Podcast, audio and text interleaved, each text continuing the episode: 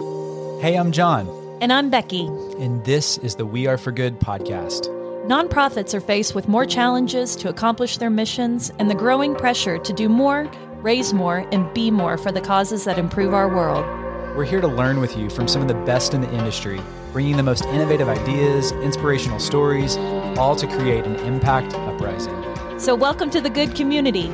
We're nonprofit professionals, philanthropists, world changers, and rabid fans who are striving to bring a little more goodness into the world. So, let's get started. Becky, what's happening? Oh, my imposter syndrome is raging hard. We have our first Nobel Peace Prize nominee on the podcast today, and it is not house. what you think, and you buckle up because we are about to laugh is probably also our first ever stand up comedian in the house. So I'm expecting for him to kind of come after us with a few things. We're probably so dirty. Oh, that'd be great. So I can't wait it. for this moment. I mean, yeah. it's a huge honor for us today to introduce you, which you probably already know him. He's probably already in your YouTube queue to Steve Hofstetter. He's this incredible stand up comedian. He's a podcast host. But today we're going to talk about this really interesting intersection because he's the chairman and founder of Steel City AF.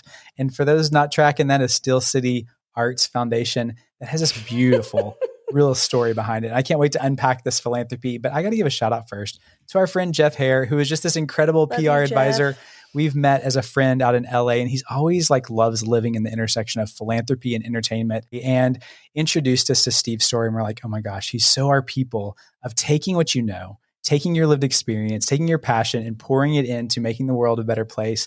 And so while you're going to know Steve because he's been doing stand up comedy for almost 20 years, he's been in four movies, he has two top 20 comedy albums. He has 215 million views on YouTube, which I can't even wrap my head around. I think we're passing a thousand on our own. So it's really exciting to hear about your success there. But this, I mean, we want to unpack the founding of just this uh, Steel City AF, which the mission is artists make the world a better place our missions to make the world a better place for artists. And as your fellow uh, Bachelor of Fine Arts major over here, thank you for creating that world, Steve. It is a delight to have you in our podcast. Welcome to the We Are for Good podcast. Well, thanks for thanks for having me. And also, I'm not gonna like comedians aren't just mean to people. Like I'm not gonna go after you guys unless you say something stupid. Then it's on the table. But just for existing, you know, no, I appreciate you having me on. This is going to be a really fun hour with you. So, I mean, hey, would you catch us up? Tell us a little bit about your story. Obviously, we want to talk about your impact at Steel City Arts, but like, tell us a little bit about the winding path of how you end up starting this really progressive, interesting nonprofit. Yeah, I, I appreciate you asking. Um, although I guess the podcast would be a little boring if you didn't ask. Um, be very confusing, but it started, so it started, I think it was about eight years ago. Um, I started something much smaller called the Martin Foundation. Uh, Martin Hofstetter was my father. Uh, and he always, he was a very charitable guy, but he didn't have money. And the way that worked is that he was charitable with his time. He would always volunteer for things. He was very active in his synagogue.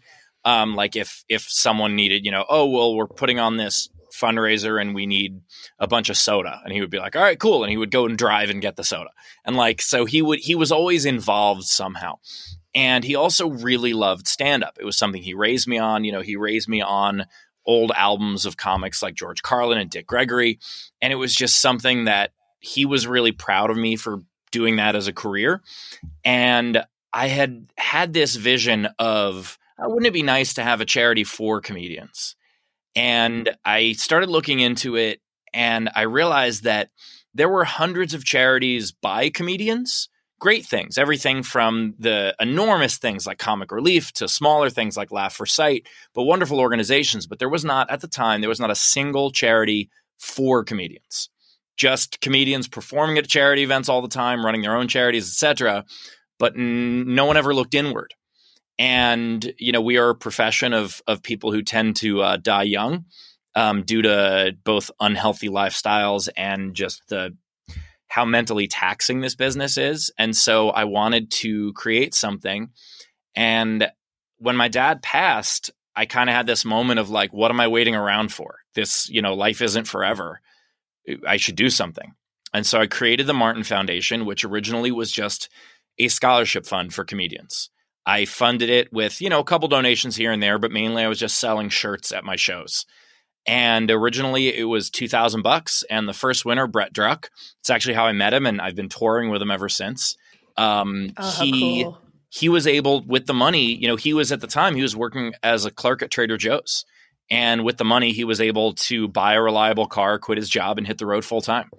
And you know, it was only two grand at the time, and it slowly built up. And just before the pandemic, the prize had gotten up to ten grand. And then when the pandemic hit, and part of part of it, I know I'm talking a lot right now, but it's a long story. So part of what uh, the qualifications were to win it was that you couldn't be a professional comedian yet. This was supposed to be the bridge to get you there. And then when the pandemic hit, I realized, oh, now there are no professional comedians. Now none of us can work. And so we, you know, I, I changed it from one $10,000 grant to several $1,000 grants given to, you know, originally we thought the pandemic was going to be a month. So the idea was like, hey, here, this was, this will get you across and uh, doing digital shows, ended up raising a bunch of money and gave out 30 of those. And from there, I I had always wanted to repurpose an old church. It was just this. I saw one in Edinburgh when I did the Fringe Festival, and it was so cool. And I was like, I, I would like to do something with a building that looks that nice. You know, uh, so many churches have just great bones and and aren't used anymore. And so during the pandemic, I realized that again, what am I waiting around for? You know, life is finite and there's only so much you can do and stop talking about what you want to do someday and actually do it. And then I found the building in Pittsburgh and pulled the trigger and here we are. I mean, let's let's kick this back. Okay. Because we love story here and you never have to apologize for going too long on an impactful story because we're here for that. And I just think about the great catalyst for change um, and what you've been able to do started with Martin being kind, starting with Martin, who raised his hand and gave what he could. And, you know, we're sitting in this epicenter of a moment where we just feel like everybody can be a philanthropist. And if you're looking at philanthropy in a way of how you can give monetarily, I think that's such a narrow view of what philanthropy is because it's the love of mankind. And so mm-hmm. giving of your time, sharing your story, opening your network, those are the very beginnings and the seeds of what we want to say that makes this world so rich and so great. So it's just, I'm sitting here just thinking about your dad and how he raised you with love and to look for the little guy and to look out for the little guy. And that the fact that you're taking your craft and pouring into other little guys is just the freaking coolest ever. And so, yeah, as someone who was also raised on George Carlin, God love him and God rest his soul, you know, had such a funny way of connecting with humans. It's so great that you are connecting with emerging com- comedians in this way. So take us there. Like, talk to us about what your foundation is doing. Talk about the impact. What's exciting you right now? Well, first of all, thanks for all that. Uh, and, you know, and to, to speak on the idea of everyone could be a philanthropist, all the time we have people apologizing, saying, like, oh, I wish I could do something for the foundation, but you know, I just don't have any resources right now. You know, I just lost my job, etc.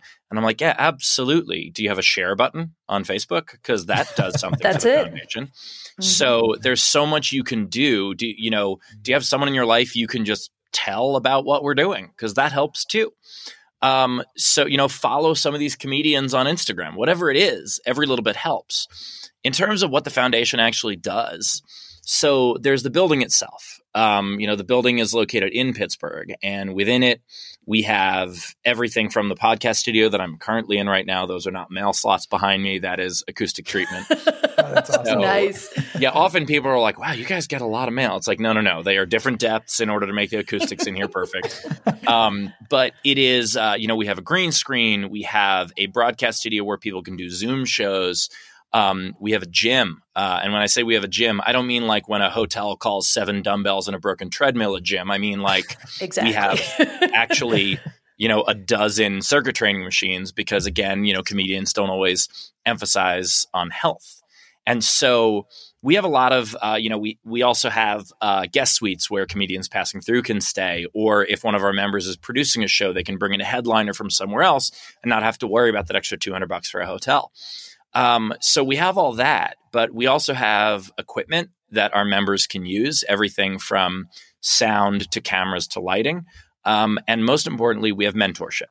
So all of our members get paired with a working headliner. We call it the Council of Headliners because we want to be weird in any possible way we can. and uh, it, you know, they get paired with someone who's already been doing this for a while so that they can have advice. Um, and aside from just those pairings, there's also when someone has a resource that they can use for someone else, we do it. Um, one of my favorite stories is uh, we have a member named uh, Asher O'Brien, and he is a uh, he's a trans man who is a screenwriter.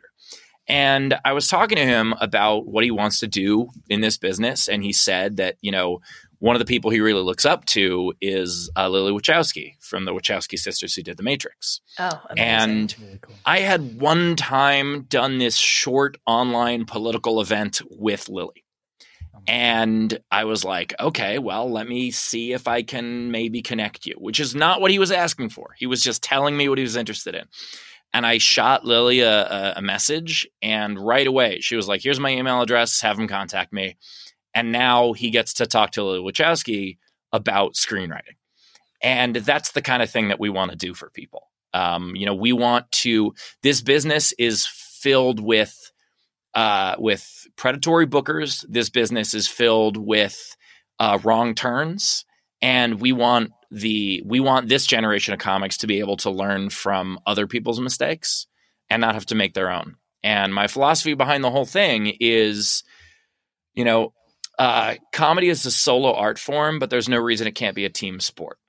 Um, and oh, I almost forgot another thing that we have is semi permanent housing um, where people come from other places aside from Pittsburgh. And uh, there's a three bedroom house. And so three comics at a time will live there for six to 12 months at a time and be able to concentrate on their art instead of mm-hmm. concentrating on trying to afford rent.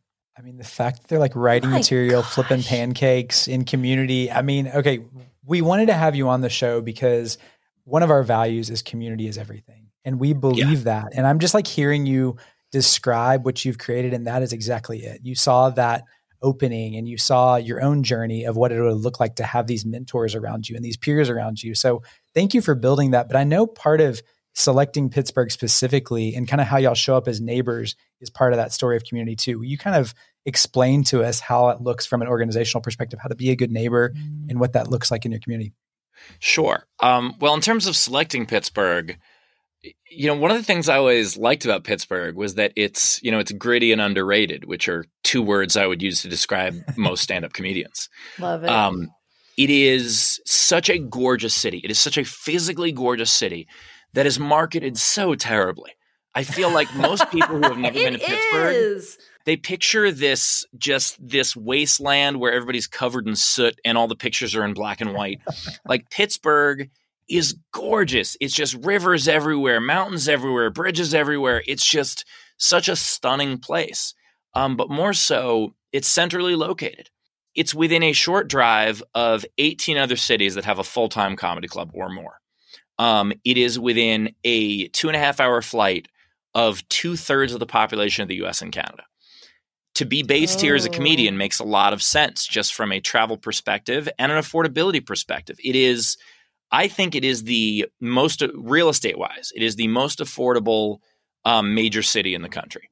Uh, anytime there's a list of like, oh, most affordable cities, they're like, well, Toledo, Ohio. And I'm like, you're using the word city a little liberally there.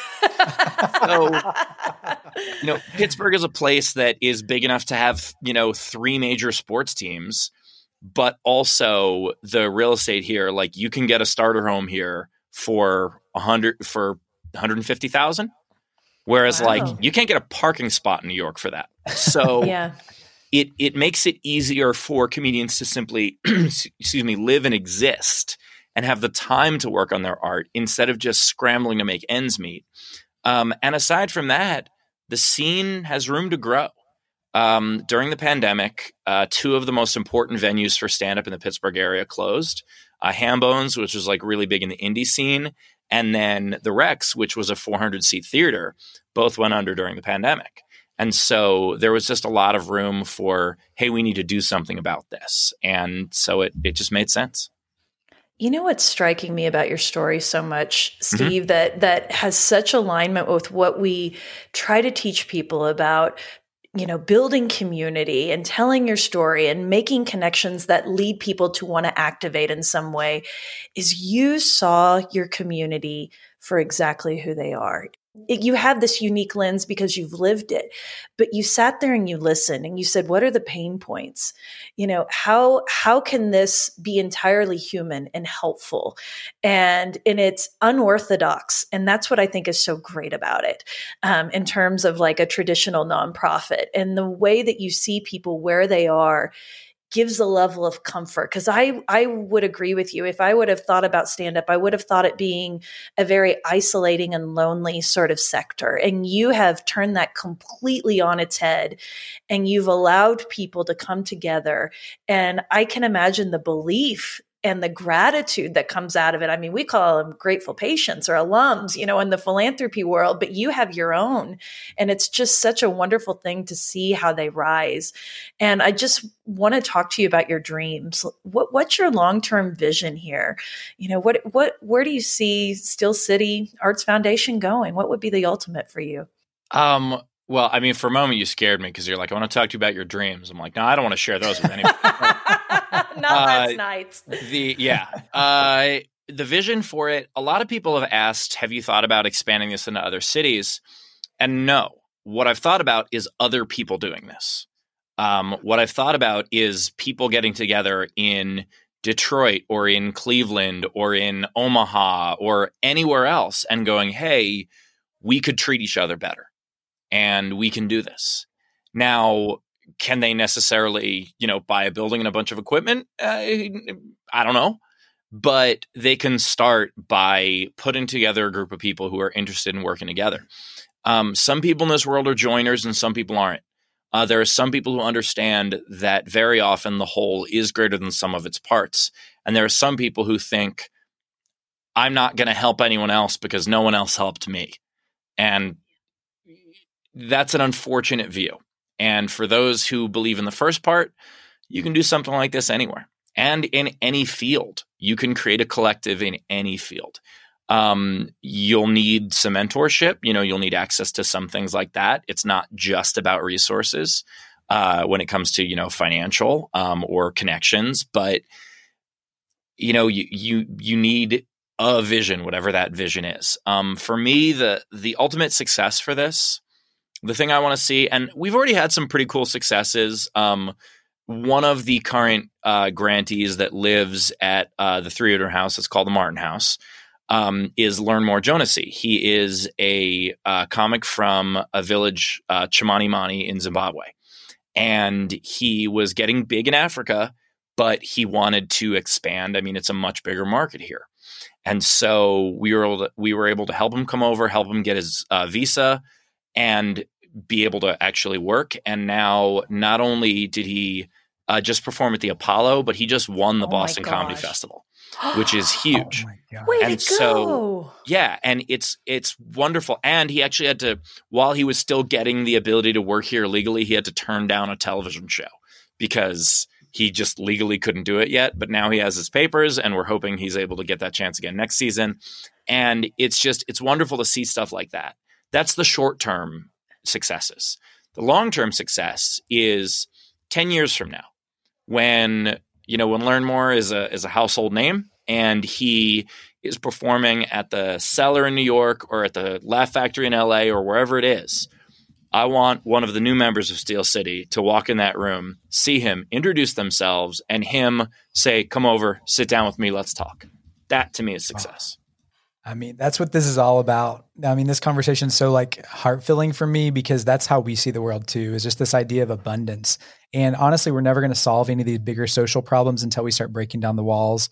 And y'all are doing that in real time with comedians and kind of flowing out from there. So you talked about his story. What does that impact look like in a tangible sense? When someone comes in, what are they, what's kind of the wraparound for them? And how do you see them leave this space specifically?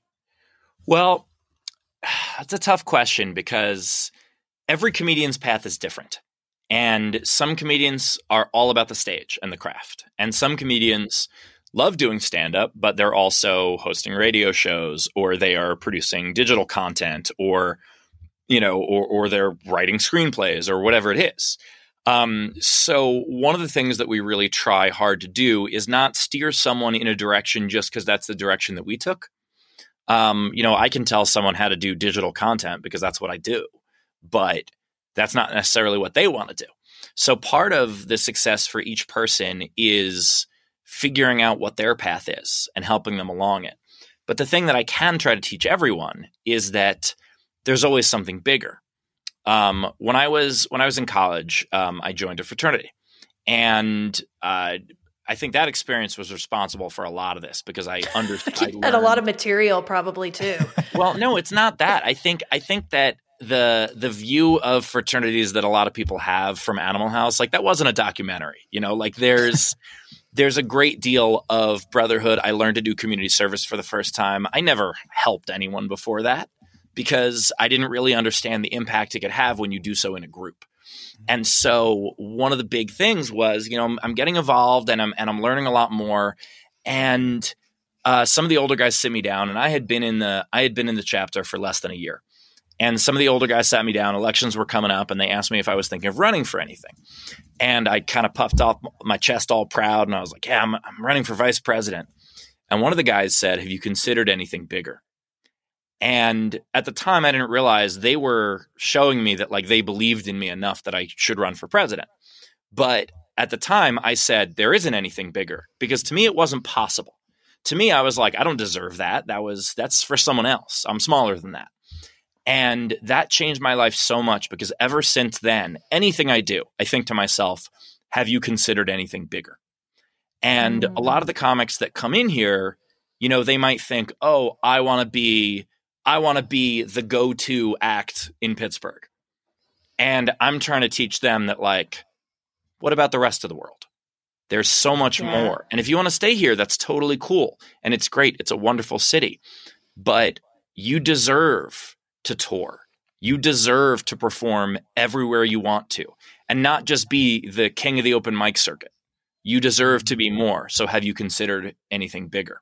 And to me, teaching that is that's that's the path I want people to learn. Aside from that, their path is up to them. You know, I think a lot of people think of founders as a certain type, and, and you have a formula that you go through and you build your nonprofit. You leaned entirely on your intuition, on what you're good at, on what your community wanted and needed. And that is why I believe your foundation is so vibrant and why mm-hmm. your community is so compelling and it's personal to you. And I love that you're sharing what you learn along the way and you're rooting each other on in your own individual journeys. And that is really what we're trying to do with all of our missions, right? And so great job for not taking taking the old dusty 1960s playbook of how to build a foundation and just organically making it work for you and your community. That's fantastic. Well, I appreciate that. I mean, part of it is that I haven't read that playbook and I have no idea what I'm doing. And so yeah. this is truly a labor of love. And, you know, I've learned a lot. I've been a, I've been a comic for 20 years. And I've also been on the producer side of things. You know, I EP'd a television show. I owned four comedy clubs.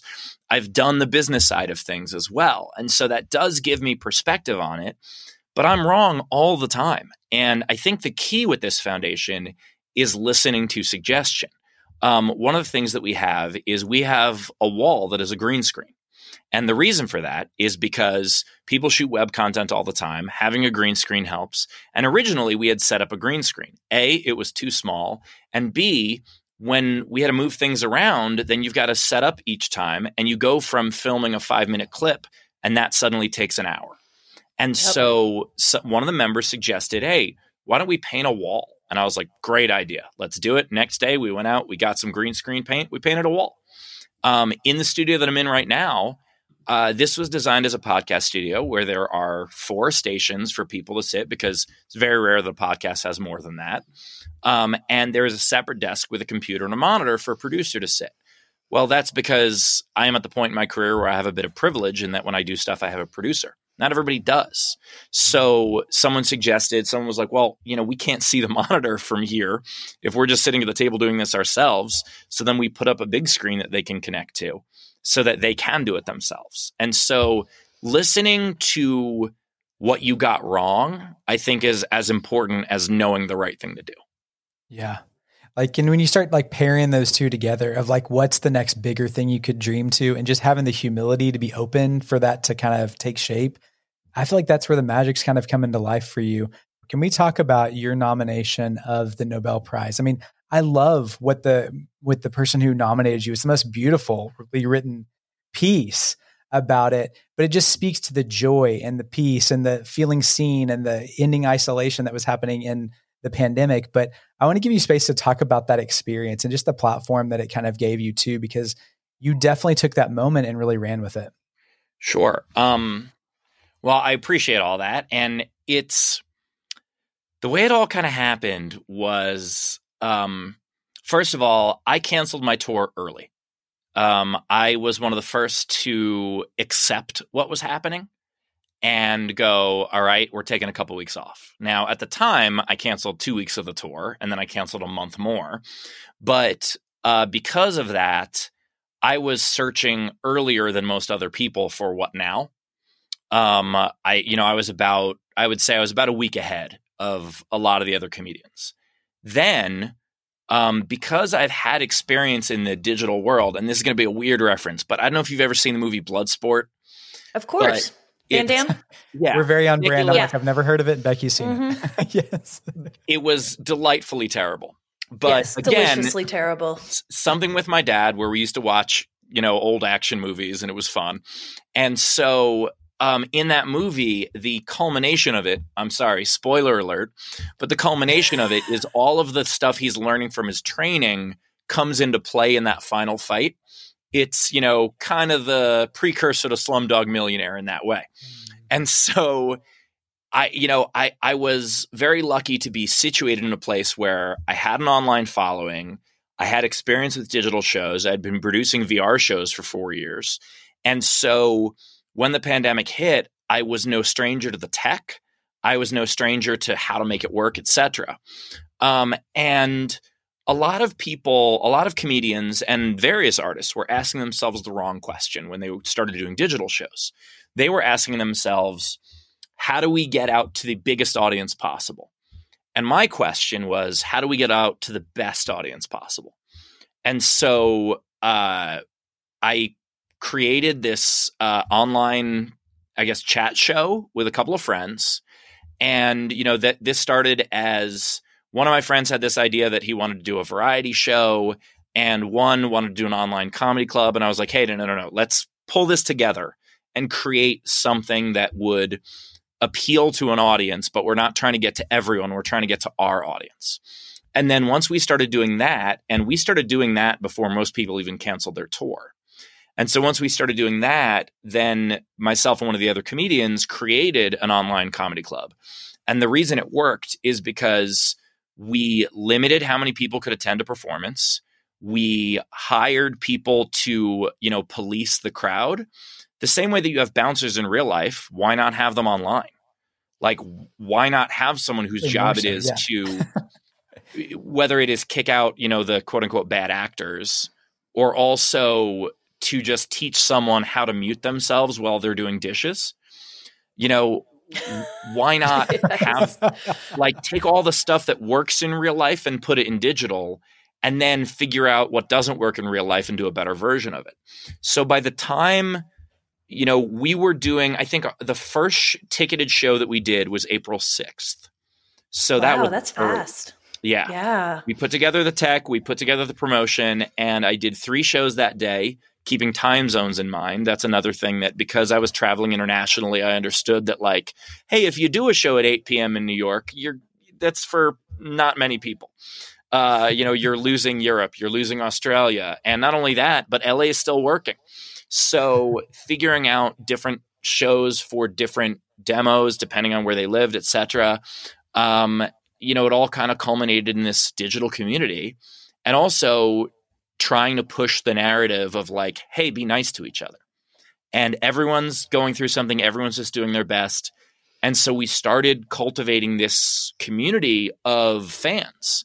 And for the first time, you know, I probably knew eight of my fans by name before then.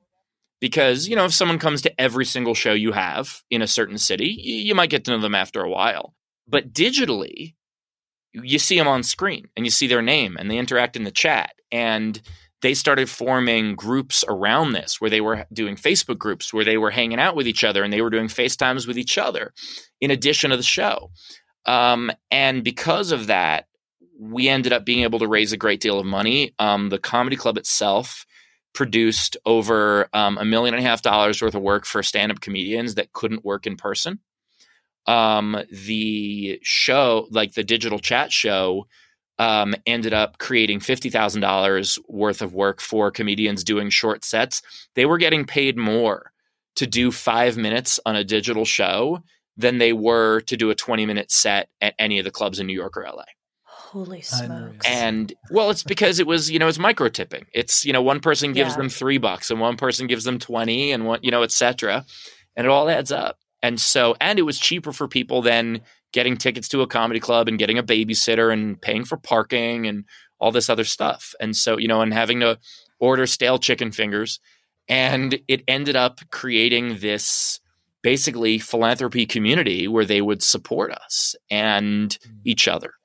And because of that, uh, I guess that's why one of the fans, who is a professor and thus can nominate for the Nobel Prize, decided to nominate me what a fascinating case study, Steve. I feel like you figured this out before most of the philanthropic community figured this sure. out because truly if there's an you know an application here for nonprofits i think i feel like we've seen this happen with your fundraising events you know something different there's a different dynamic when you have 500 people in a room eating their rubber chicken you know hearing the gala story that they hear every single year but it's different if you can even give a hybrid approach to that and allow people at home in their pajamas who to your point didn't want to pay for parking didn't want to get a babysitter all these things they're still engaging. But guess what? When you're in the room you can't you can't talk. You can't interface. It's impolite. But when you're digital you talk the entire time somebody's talking so if you're listening to this as a nonprofit and we keep talking about the power of building digital community and that your fans are not and your rabid fans are not necessarily right in your physical location or your hometown, they could be anywhere. What a beautiful model that Steel City Arts Foundation has created in this. I just think it's fabulous. Well, I, I appreciate that. And you know, for the for the nonprofits, I also want to remind them that it's great to get a huge grant. If you can get a huge grant, that's awesome. But as someone who came from the digital world, and you know, I make my money off of ads on videos and I make my money off of tickets at shows. So I make my money $15 to one penny at a time. The reason I make money off of ads is because it's not one penny, it's 15,000 one pennies on a video the reason I make money at shows is because it's not, you know, 15 bucks or, you know, now thankfully 25. Um, but it's, you know, it's that times 100 or 200 or 1,000. And a lot of nonprofits discount the idea of micro fundraising. And that's something that we do all the time. The way to get into our donor club is to donate $42.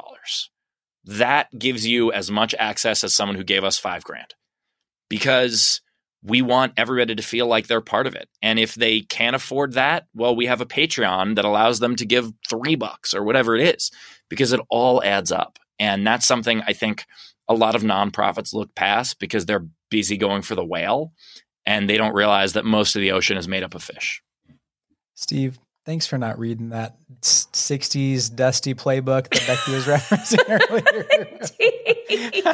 he needs to write I mean, the new modern one, don't you think? Absolutely. And I think that's why I really love having this kind of conversation because the majority of your life's work's not been in nonprofit world. But man, if there's not a hundred takeaways from this of how we need to rethink things and how we just need to shift our focus, even these smaller things, toward humanity at the end of the day to just make us more accessible and more connected so I'm here for this. And I know your story is so informed by philanthropy. I got to watch a video of you even talking about your father and just his imprint on your life. And I, I wanted you to take us back to a moment of philanthropy in your story that stuck with you.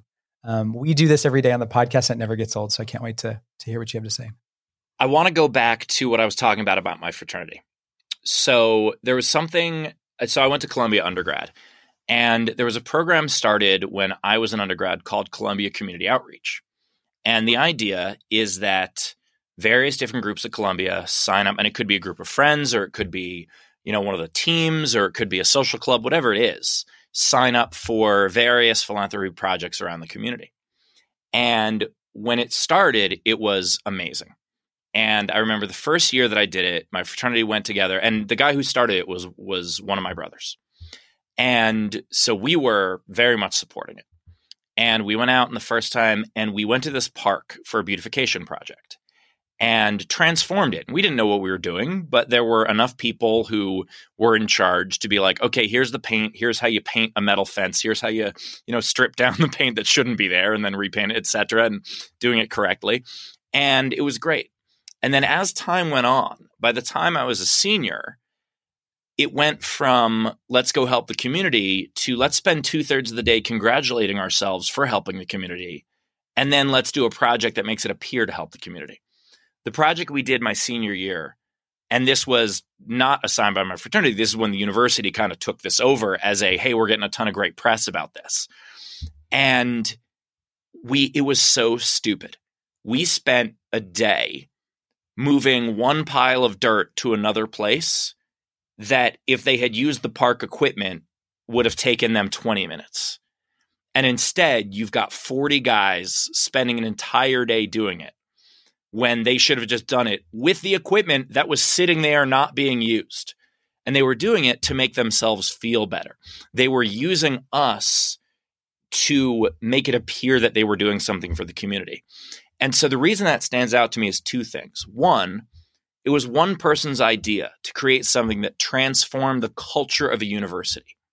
And then it was a couple of rich people in suits idea to pat themselves on the back for someone else's work and then destroy the work.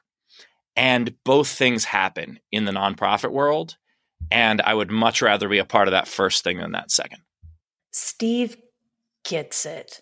And I think about through the lens of that story, Steve, what a missed opportunity it was for all of those 40 boys who could have done something really impactful, felt changed by it, been affected by it, and wanted to chase that high over and over by giving in different ways. And so I, I agree with you. Watered down, you know, performative philanthropy has has no space in this world because our problems are too big you know and there's too much pain and hurt and and, and we got to get together. And i just think that this community that you have built in the unique way that you have I mean, I just, I mean, Jon, I'm sitting here thinking, I can't wait for the day that Steve Hofstetter is getting 250 $500 a ticket, you know, for his stand up and doing the Apollo because all of us know that the more that Steve succeeds, the more Steel City Arts Foundation is going to succeed, the more the comedy circuit is going to succeed. And I think it takes an idea like yours, Steve, to change the health of a sector, to change the mindset of people and to like bring out the best in people really is what you've done here. So bravo to you. I just think about your dad and how freaking proud he must be of what you've been able to catalyze. So we end all of our conversations with a one good thing. And so wonder what a one good thing would be that you might offer to our community. It could be a piece of advice, a life hack, a quote you live by. What's your one good thing, Steve? Um, so the the reason uh, the reason our donor club is the forty two dollar thing is because my dad's favorite baseball player was Jackie Robinson, yep. number forty two. He was also born in nineteen forty two. My dad was not Robinson, and so there's a lot of that that kind of runs through the foundation. There are a lot of references to Jackie Robinson as well as the Negro Leagues, and there's a quote from him that appears on. You know, every year we make this big piece of art for donors and there's a quote that's on it every year, and that's um, a life is not important except in the impact it has on other lives. And that's a quote from mm. Robinson. And ever since I read that when I think I was 13, um, that stuck with me. And that is what we're trying to do here. It's, you know, it's about it's about legacy. And I'm doing my best to increase the importance of my father's life by letting it impact other people. Man, brother, you're doing it. And I just, this conversation just filled my heart over here. And I just want more people to find and connect with what y'all are doing. And Thank to you. your point, model it and replicate it in cities for whatever their passion or whatever their you know experience has been. So, will you point people? How can people find you personally, but also Steel City AAF? How can people connect with the work that y'all are doing there? Where y'all show up online? Sure. Um, you know, my my personal social media is always at you know at Steve Hofstetter, and Google will correct you on the spelling. Don't worry about that. Um, and then you know, Steel City is at Steel City AF on pretty much everything. It's steelcityaf.com.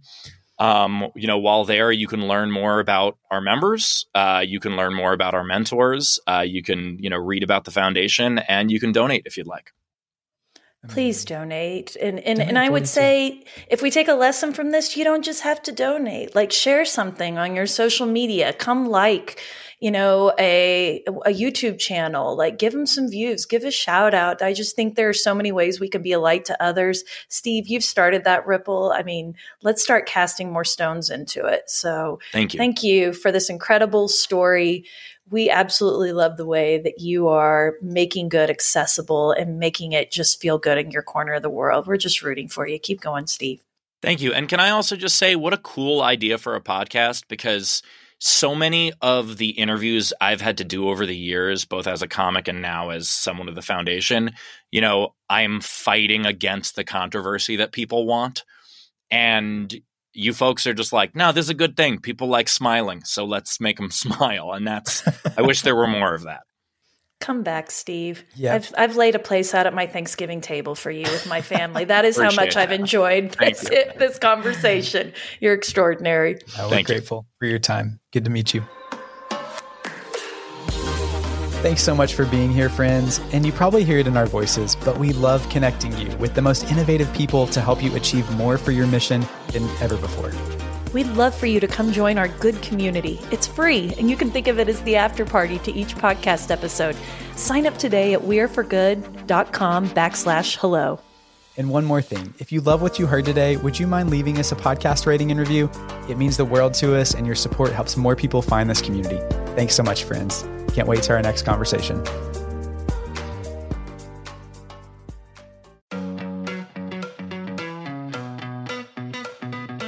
Rabid fans have always powered the We Are for Good podcast, but now Rabid fans can get even more goodness and access by joining Good Friends. It's our listener support community for the We Are for Good podcast. Good Friends comes with perks, exclusive episodes with Jon and I, including the Good Brief our new monthly cliff notes of the greatest takeaways and lessons learned from that month, and exclusive AMA episodes where we answer your burning questions and tap our community of experts. Join now or learn more at weareforgood.com backslash friends. We can't wait to see you inside. That's weareforgood.com slash friends.